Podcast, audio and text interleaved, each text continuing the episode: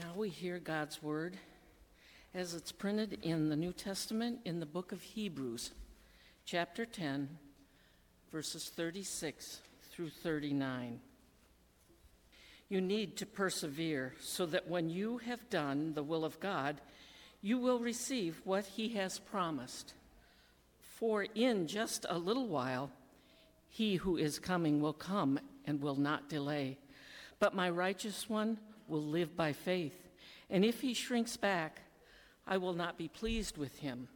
But we are not of those who shrink back and are destroyed, but of those who believe and are saved. This is the word of the Lord. I would just say thank you all. Um, words are kind of my thing, but words fail me. Um, it's been great to spend this time with you. Uh, I think this is a wonderful congregation um, filled with many, many wonderful people. And uh, it's been a delight to, to be here. And so I'll just leave it at that. Um, I envy Nick in a good way. So last week we started um, Pay Attention, part one. And so this uh, idea of what we're to pay attention to continues this week. And let me set up the passage for us. Um, this is Paul's farewell to the Ephesian elders. And uh, we spent the bulk of my time here together in the book of Ephesians. Uh, one Sunday when I was in Africa ministering, uh, Gary preached and he brought a message, and part of that he dealt with Acts chapter 19 some of the um, origins, the founding of the church there at Ephesus, which is in uh, Asia, modern day Turkey. And today we'll be in a portion of the following chapter, Acts chapter 20. Um, by the way, I think we're picking up at verse 17, but verse 16 says that Paul's intention was to bypass Ephesus this time because he had spent so much time. He spent more time with these folks than anybody during his ministry. And so I, I, think he knew he'd be caught up there, and he was, he was hurrying to get to Jerusalem in time for Pentecost. Um, at least one com- commentator speculates it's around the time of Paul's conversion and maybe the 25th anniversary or so of his coming to faith in Christ. Anyway, he wanted to be in Jerusalem. And so he wasn't even going to go to Ephesus this time, but he stops in a nearby seaport and he sends word to have the elders of the church at Ephesus make that little trek. I forgot to look up the geography, it wasn't that far, but to make that little trek down to the seaport, it was some miles, so that he could talk with them one last time. And that sets the scene um, for what he has to say here. Acts chapter 20. Give attention again to the public reading of Scripture. Now, from Miletus, he sent to Ephesus and called the elders of the church to come to him. And when they came to him, he said to them, You yourselves know how I lived among you the whole time from the first day that I set foot in Asia, serving the Lord with all humility and with tears and with trials that happened to me through the plots of the Jews, how I did not shrink from declaring to you anything that was profitable, and teaching you in public and from house to house, testifying both to Jews and to Greeks of repentance toward God and of faith in our Lord Jesus Christ. And now, behold, I am going to Jerusalem, constrained by the Spirit, not knowing what will happen to me there, except that the Holy Spirit testifies to me in every city that imprisonment and afflictions await me. But I do not account my life of any value nor as precious to myself, if only I may finish my course and the ministry that I received from the Lord Jesus to testify to the gospel of the grace of God. And now, behold, I know that none of you among whom I have gone about proclaiming the kingdom will see my face again. Therefore, I testify to you this day that I am innocent of the blood of all. For I did not shrink from declaring to you the whole counsel of God. Pay careful attention to yourselves and to all the flock in which the Holy Spirit has made you overseers to care for the church of God, which he obtained with his own blood. Verse 29 I know that after my departure, fierce wolves will come in among you, not sparing the flock. And from among your own selves will arise men speaking twisted things to draw away the disciples after them. Therefore, be alert, remembering that for three years I did not cease night or day to admonish everyone with tears. And now I commend you to God and to the word of his grace, which is able to build you up and to give you the inheritance among all those who are sanctified. This is the word of God. Let's pray. Uh, Lord, this is um, Paul's swan song, his, his farewell to these Ephesian elders. And there are good reminders, there are good uh, exhortations here in the scripture.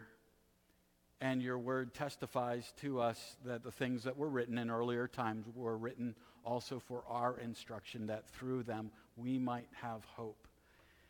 And Lord, we know that our hope does not disappoint because your love, O oh God, has been poured out in our hearts through the Holy Spirit who's been given to us. And so we pray that you would come, and illumine, enlighten, uh, lead us to Christ, bring his word to our remembrance, help us to understand these things, and cause us to walk more closely with you because of this time that we spend together worshiping you and learning of you. In Jesus' name, amen. All right, last week we looked at an exhortation to the pastor, which was train yourself in godliness. Today we've got instructions for the elders. The presbyters is the actual word there. Um, instructions for the elders care for the church. That's the charge to the elders. We sang a hymn earlier Savior, like a shepherd, lead us. And he is the good shepherd, the good and great shepherd, um, but he wants uh, elders to lead in Christ's church. And so, along with that instruction to care for the church, we've got these reminders and exhortations. Number one, do not shrink back. Do not shrink back. He mentions it twice in the passage. Uh, if you look on the back of your sermon outline, I underlined uh, both of those instances for you, verses 20 and 27, respectively. And also, what Jen read for us from Hebrews 10 talks about the th- same thing not shrinking back, uh, which means to withdraw, to, to pull back, to back off, especially due to compromise. Um, and, and we see this happening in the church today because, you know, the, the world has kind of gone off the rails. And in the marketplace of ideas, Christians are being shout, shouted down. We're being marginalized. We're told that we are idiots and we're bigots and we're unloving, and on, on and on it goes. And, and so I fear that in some corners the church has made concessions and has compromised the Word of God to be better accepted by the world, to be better accepted by the culture. Uh, and, and here the exhortation of the, the great apostle who knows that persecution for the faith is what lies ahead in his future. He's exhorting the leaders of the local church there to care for the church and not to shrink back, not to compromise. And so we've got to make sure that as we teach the scriptures in Christ's church, that we don't skirt the tough issues and we don't skirt the tough texts. And, and I'll warn you, some of what is, is, is spoken, and many of you all have said kind things to me in appreciation for my pulpit ministry here. But in some corners today, it, it would be parts of what I have to say would, would now be shouted down and considered hate speech in, in certain ways. And so, how do, how do we engage that? How do we talk to a hostile world, a post Christian world? Well, compromising the truth never helps anything. And we've got to make sure in our teaching ministries, in the life of the church, uh, whether it's Pastor Nick in the pulpit or you're teaching, you're leading a, a women's Bible study or a small group or teaching Sunday school or whatever it is, that we don't just cherry pick, that we don't just soapbox and, kind of use the pulpit as a bully pulpit for our pet ideas and our pet issues. One of the reasons in my brief time with you all that I preach consecutively through the book of Ephesians is because that's, that's good for the people of God. Um, that, that the preacher isn't just, you know, picking and choosing. And I know there are plenty of churches out there that do some good work and, and such, and they say, you know, we're going to do four weeks on the family and six weeks on finances and all that. And, and there may be a place for that. I'm not saying you can never do that. But a steady diet of preaching through the Word of God is good for the people of God. It's a safeguard, it's a protection. It's also, helpful to the preacher to know what he's preaching on next Sunday. But we've got to make sure that, as Paul did in all humility, with tears and trials, uh, knowing this persecution and suffering for, for the faith awaited him uh, in fulfillment of the promise a quarter century earlier when he had first come to know Christ, that the Lord would show him how much he had to suffer for his sake. In, in the same way, we've got to make sure that we're not afraid to call people to the gospel that we're not afraid to call people to repentance and faith in Christ. And uh, perhaps I've said it before, but I think it's been some time. But the word repent, uh, when I first heard it, I didn't like it. I, I, thought of an old guy, now I'm one of them, um, ha- hanging over the pulpit and pointing at me with his finger and yelling at me to repent. But, you know, the word repent that's used here and commonly through the New Testament means to change your mind it, it's a change of mind and disposition because there's been an interchange in your heart because of God the Holy Spirit coming and making you, quickening you, regenerating you, making you alive to God. And so you have a new uh, value system and you're alive to the Lord. We've got to make sure that we're not afraid to call people to this, to repentance, verse 21, repentance toward God and faith in Christ. And that's the gospel. That's the gospel formula. Repentance and faith is what Reformed people call conversion. When were you converted? Now, that kind of language sometimes is, is slightly off putting. Eh, I, I, I get that. But, but we need not apologize for holding out the hope of forgiveness of sins and eternal life through God's one and only Son that once at the right time he, he gave the perfect sacrifice for sins for all time. This is the grace of God, verse 24. It's the grace of God that, that God the Father sent forth his Son, who lived and died and rose for us, for us. And that's our gospel hope. Don't shrink back from it. Declare the whole counsel of God.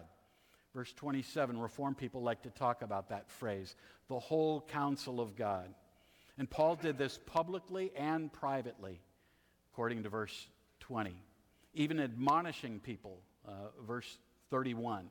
Uh, appealing, uh, admonishing means to appeal to their mind, quite literally, appealing to their reason. And yet, he talks about doing so with tears. If you read all of Acts 20, and I commend it to your reading, um, this is a scene with Paul and these elders, these, these men who are leading the church, and it's a very emotional scene.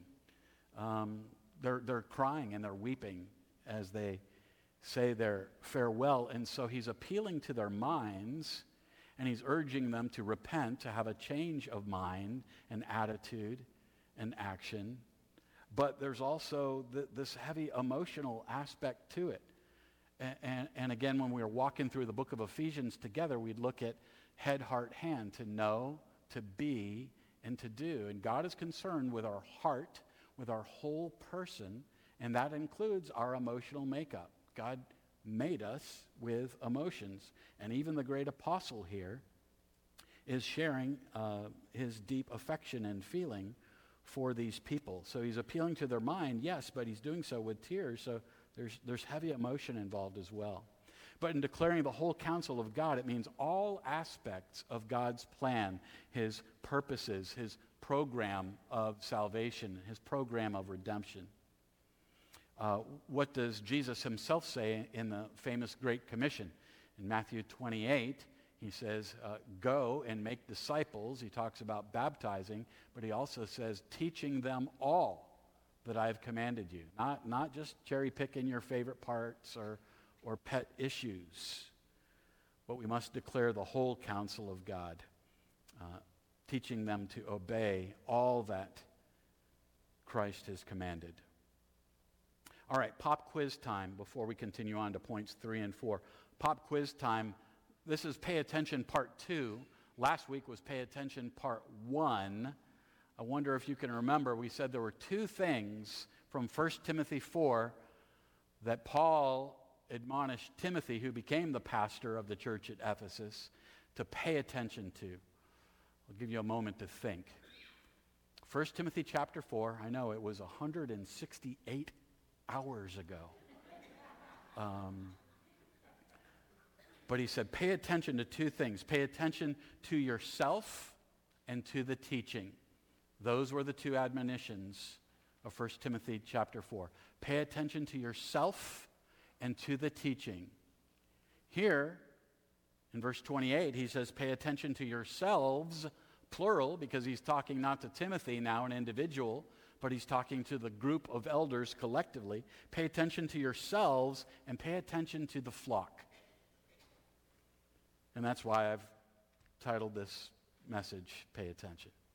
Pay attention to yourselves, plural, your life, your conduct, your character. To pay attention means watch out, beware, be on guard. You know, your walk with God doesn't just get better by osmosis. Your, your, your marriage doesn't grow and improve just by kind of having a laissez faire attitude. These things take, take effort, they take work.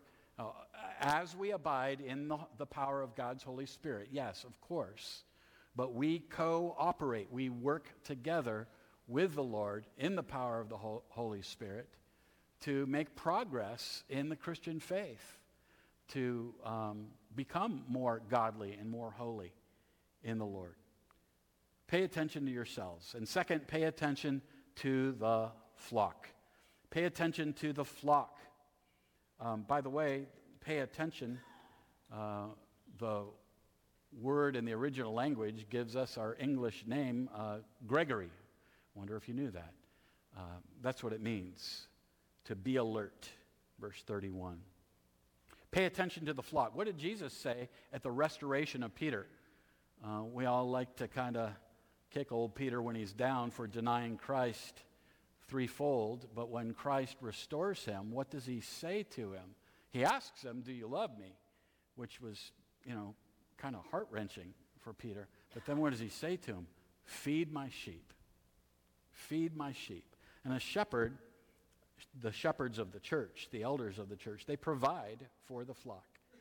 So we need to be vigilant about this, to be alert.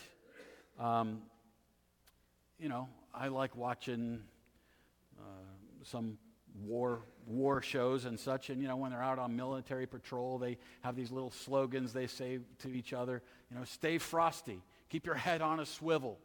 Watch my six. You know you're six o'clock. You're, you're back. And we need to be doing that for one another in the church we need to, to be involved in one another's lives. Not as busybodies uh, not as gossips but in good ways. We need to have good relationships in christ. You know fellowship isn't just punching cookies after church and you say, hey, did you see that game yesterday?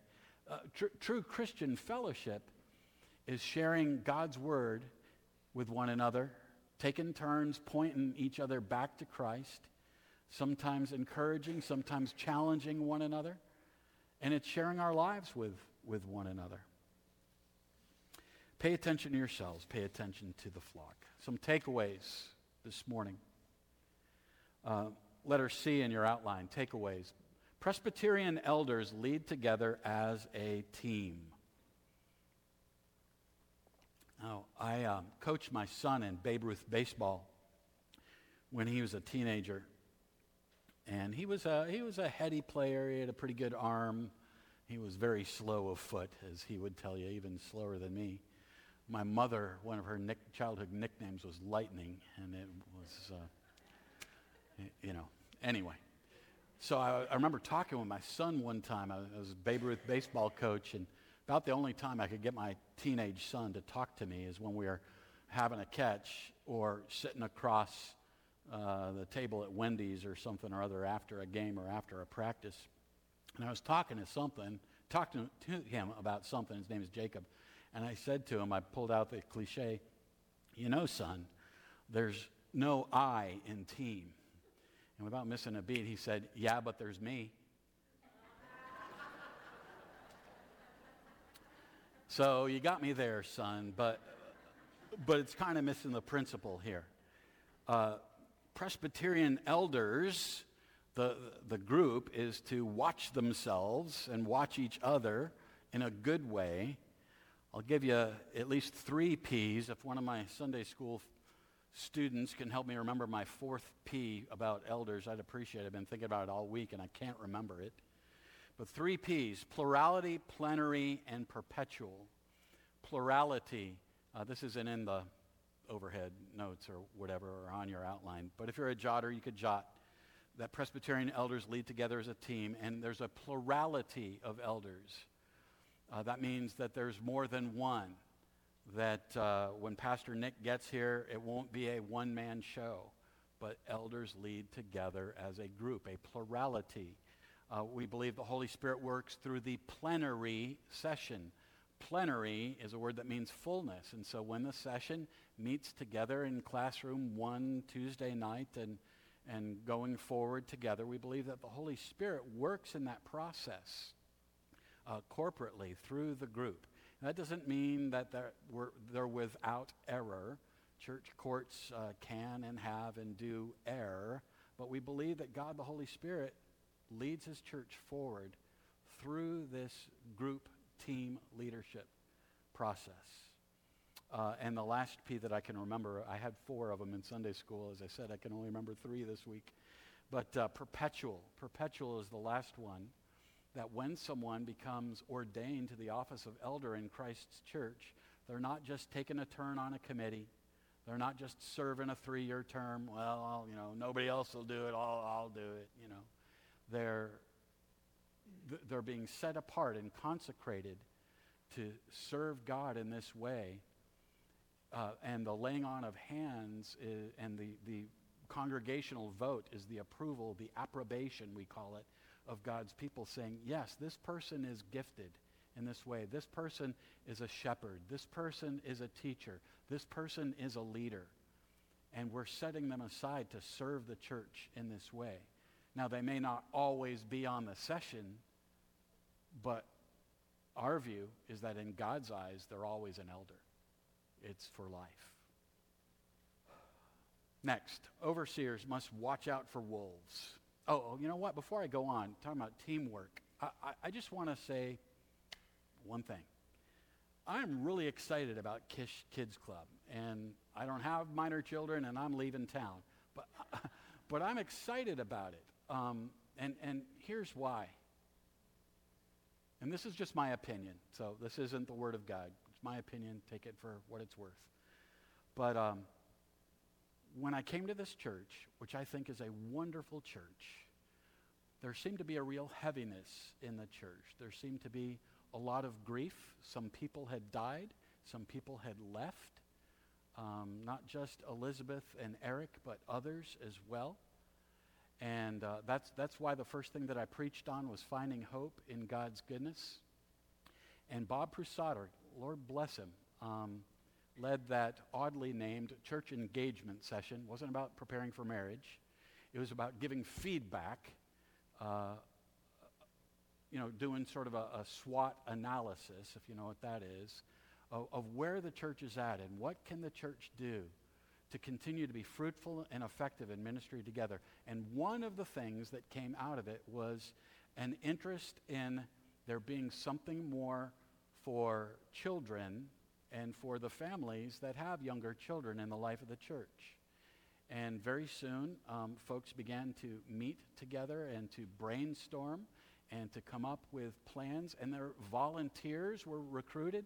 You know that there's over 20 uh, volunteers involved in Kish Kids Club Wednesday nights? And uh, it's awesome. So, uh, uh, again, this is just my opinion. I think it's exactly what this church needs.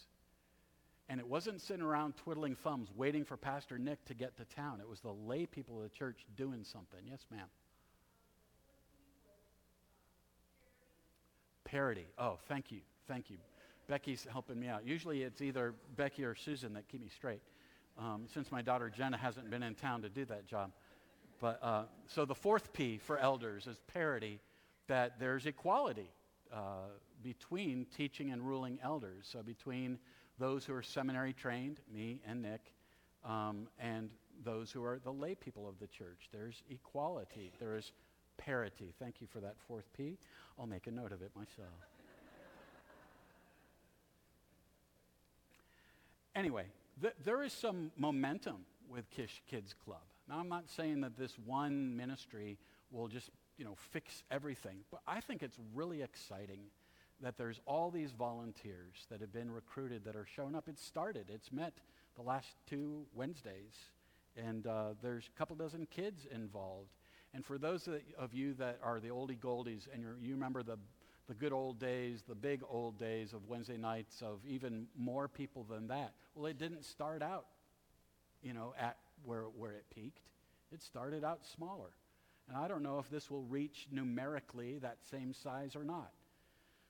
Um, America has changed. Society has changed. Even Stillman Valley has changed. So it may not reach that same sort of numbers, but I think this is a vital, vibrant ministry for the church. I'm very, very glad for it. Overseers must watch out for wolves. Next bullet point, next takeaway. Overseers, so we've talked about presbyters. You know, you, you go to Kishwaukee Community Evangelical Presbyterian Church. You know, say that three times fast. But, but you know, if somebody ever asks you, Presbyterian, well, y- y- y'all like, uh, you're, you're, like next thing to Catholic, aren't you? You know, you know we say, we're Presbyterian. We're, all you have to do is say, we're led by a group of elders. That's what it means. That's what it means to be Presbyterian. Well, here, overseers, the word in the original language is, depending how you pronounce in English the transliteration of it, episkopos or episkopos. Epi, on or over, skopos, scope, microscope, telescope. So, so literally, overseer, supervisor. That's what it means. And when you pronounce it episkopos, you get the idea of where the uh, Episcopalians get their name. But these are the two words that are employed in the New Testament to talk about the shepherds, the elders of the church. It's presbyters and overseers. And the overseers of the church, um, who are shepherds, but they're under shepherds. That's the weird thing about being an elder in the church is you're a shepherd of the sheep, but you're also one of them. So we're kind of like hybrids in, in, in a way. Shepherds are under shepherds of the church, serving the great shepherd and they must watch out for wolves. Now, the wolves, you know what? I stayed over in the church house for half a year, and I heard coyotes out in the field three times. Um, but this reference here in our passage, it's figurative. It's talking about protecting from false teachers.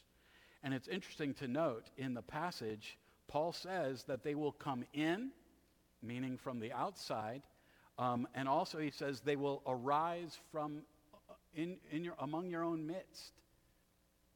An inappropriate fixation on money or control or prestige or, you know, misplaced notions. That's what false teachers are after. And, and I will say this one cautionary word. I have seen it happen in more than one church where you have a charismatic teacher. And by charismatic, I'm not talking about their theology on the Holy Spirit. I'm talking about by persona. You have somebody who's a very good teacher or a very magnetic personality, and they begin teaching in the life of the church. And it's, um, at first, it's good for the church. But then it, becomes almost a, this is probably too strong a language, but I'm leaving town anyway. What are you going to do? what are you going to do? Fire me? Um, but uh, it, it, can almost become sort of a cult of personality. Um, and I've seen it where then the elders step in and they've expressed some concern about, about the curriculum or something that's being taught in, the small, uh, in this small group or Sunday school class or whatever it is. And the, this, this charismatic teacher won't submit to the authority of the elders. And in their pride, they say, Well, I'm just, you know, okay, fine. It won't be a ministry of the church anymore. I'll just do it out of my home, or we'll rent a space somewhere else. That's not a very teachable attitude. Um, I, I, will say this in my time at Kishwaukee, I have, everybody I've interacted with has been very, very teachable. Even some of the most dear saints who themselves are teachers of God's word. So I'm not speaking about a specific instance here in the life of the church. I'm just putting that out there as a cautionary tale because overseers must watch out for wolves. And then the last takeaway is simply to remember that Jesus is God and he is king and head of the church. Jesus is God and he is king and head of the church. A good reminder to those of us that serve as elders because sometimes, you know, the scriptures talk about um, uh, submitting to your elders and giving honor to your elders and especially to those who labor hard at, at uh, teaching the word and that kind of thing. And you've got to make sure that you do keep your ego in check, that it doesn't become a pride thing. And remember that you're not the head of the church, Jesus is. Uh, and, and the scriptures tell us here in Acts chapter 20 that he purchased the church, verse, verse 28. That means that he fully acquired us, he made us his very own. And it speaks of the church of God, God's church, verse 28 also. He purchased us with his own blood. It was the cost of his life. We've been redeemed by pure and spotless and precious blood. And that's what uh, created the reconciliation between us and God. We are estranged, we are alienated, we are hostile towards God, and our sins had caused us to be separated from him. But the blood of the cross has made peace, and it was bought and purchased for us by Jesus. Then at the end of the passage, verse 32 is kind of a benediction. Um, it, it, speaks about uh, God's word and its effects, that it builds up, it gives an inheritance, and it sanctifies. Now, sanctifies is one of those good church words that we nod our head because we know, well, that's something good and spiritual, so I should agree. But what does that mean again? Well, explicitly it says uh, here in the passage, it makes you holy. Uh, it, it sets you apart unto God. It frees you up from impurity. It imbues you with the Holy Spirit. And it reforms your soul. And one of the slogans of the Reformed Church is Semper, reformanda. Uh, I know about this much Latin, but semper reformanda, which is the Reformed Church is always reforming. We're always trying to come more and more into conformity with the Word of God. So pay attention. Pay attention to yourselves. Pay attention to the flock. Pay attention to the teaching. These are the exhortations from Scripture. Let's pray. Lord, we thank you for your word. Uh, we realize that people can know that you exist by looking out at the uh, flowers or mountains or a lake or the ocean, or by looking at the uh, a, a baby's fingernails or eyelashes or something, we can know that there is a God. But that's not enough. It's not enough for salvation. We need the Word of God. And you have sent Jesus, the Word come in the flesh, our Savior who lived and died and rose for us, and who lives today and will come again.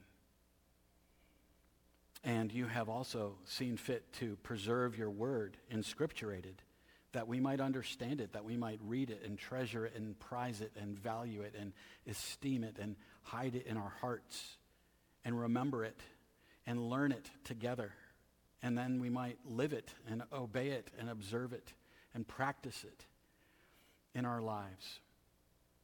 And so I pray a blessing on Kishwaukee Community Church. I pray a blessing on um, the Garners and their upcoming move and Nick and his ministry here going forward. And we thank you for um, your being such a good and gracious God. Lord, you know that there are people here today who are all over the map emotionally. Some who are just delighted because there's been graduations or, or weddings, and others who are sad because some folks that they had hoped who would be able to be there didn't make it and weren't there, and they're grieving. And we do grieve, but not as those who have no hope because of the resurrection of Christ. Amen.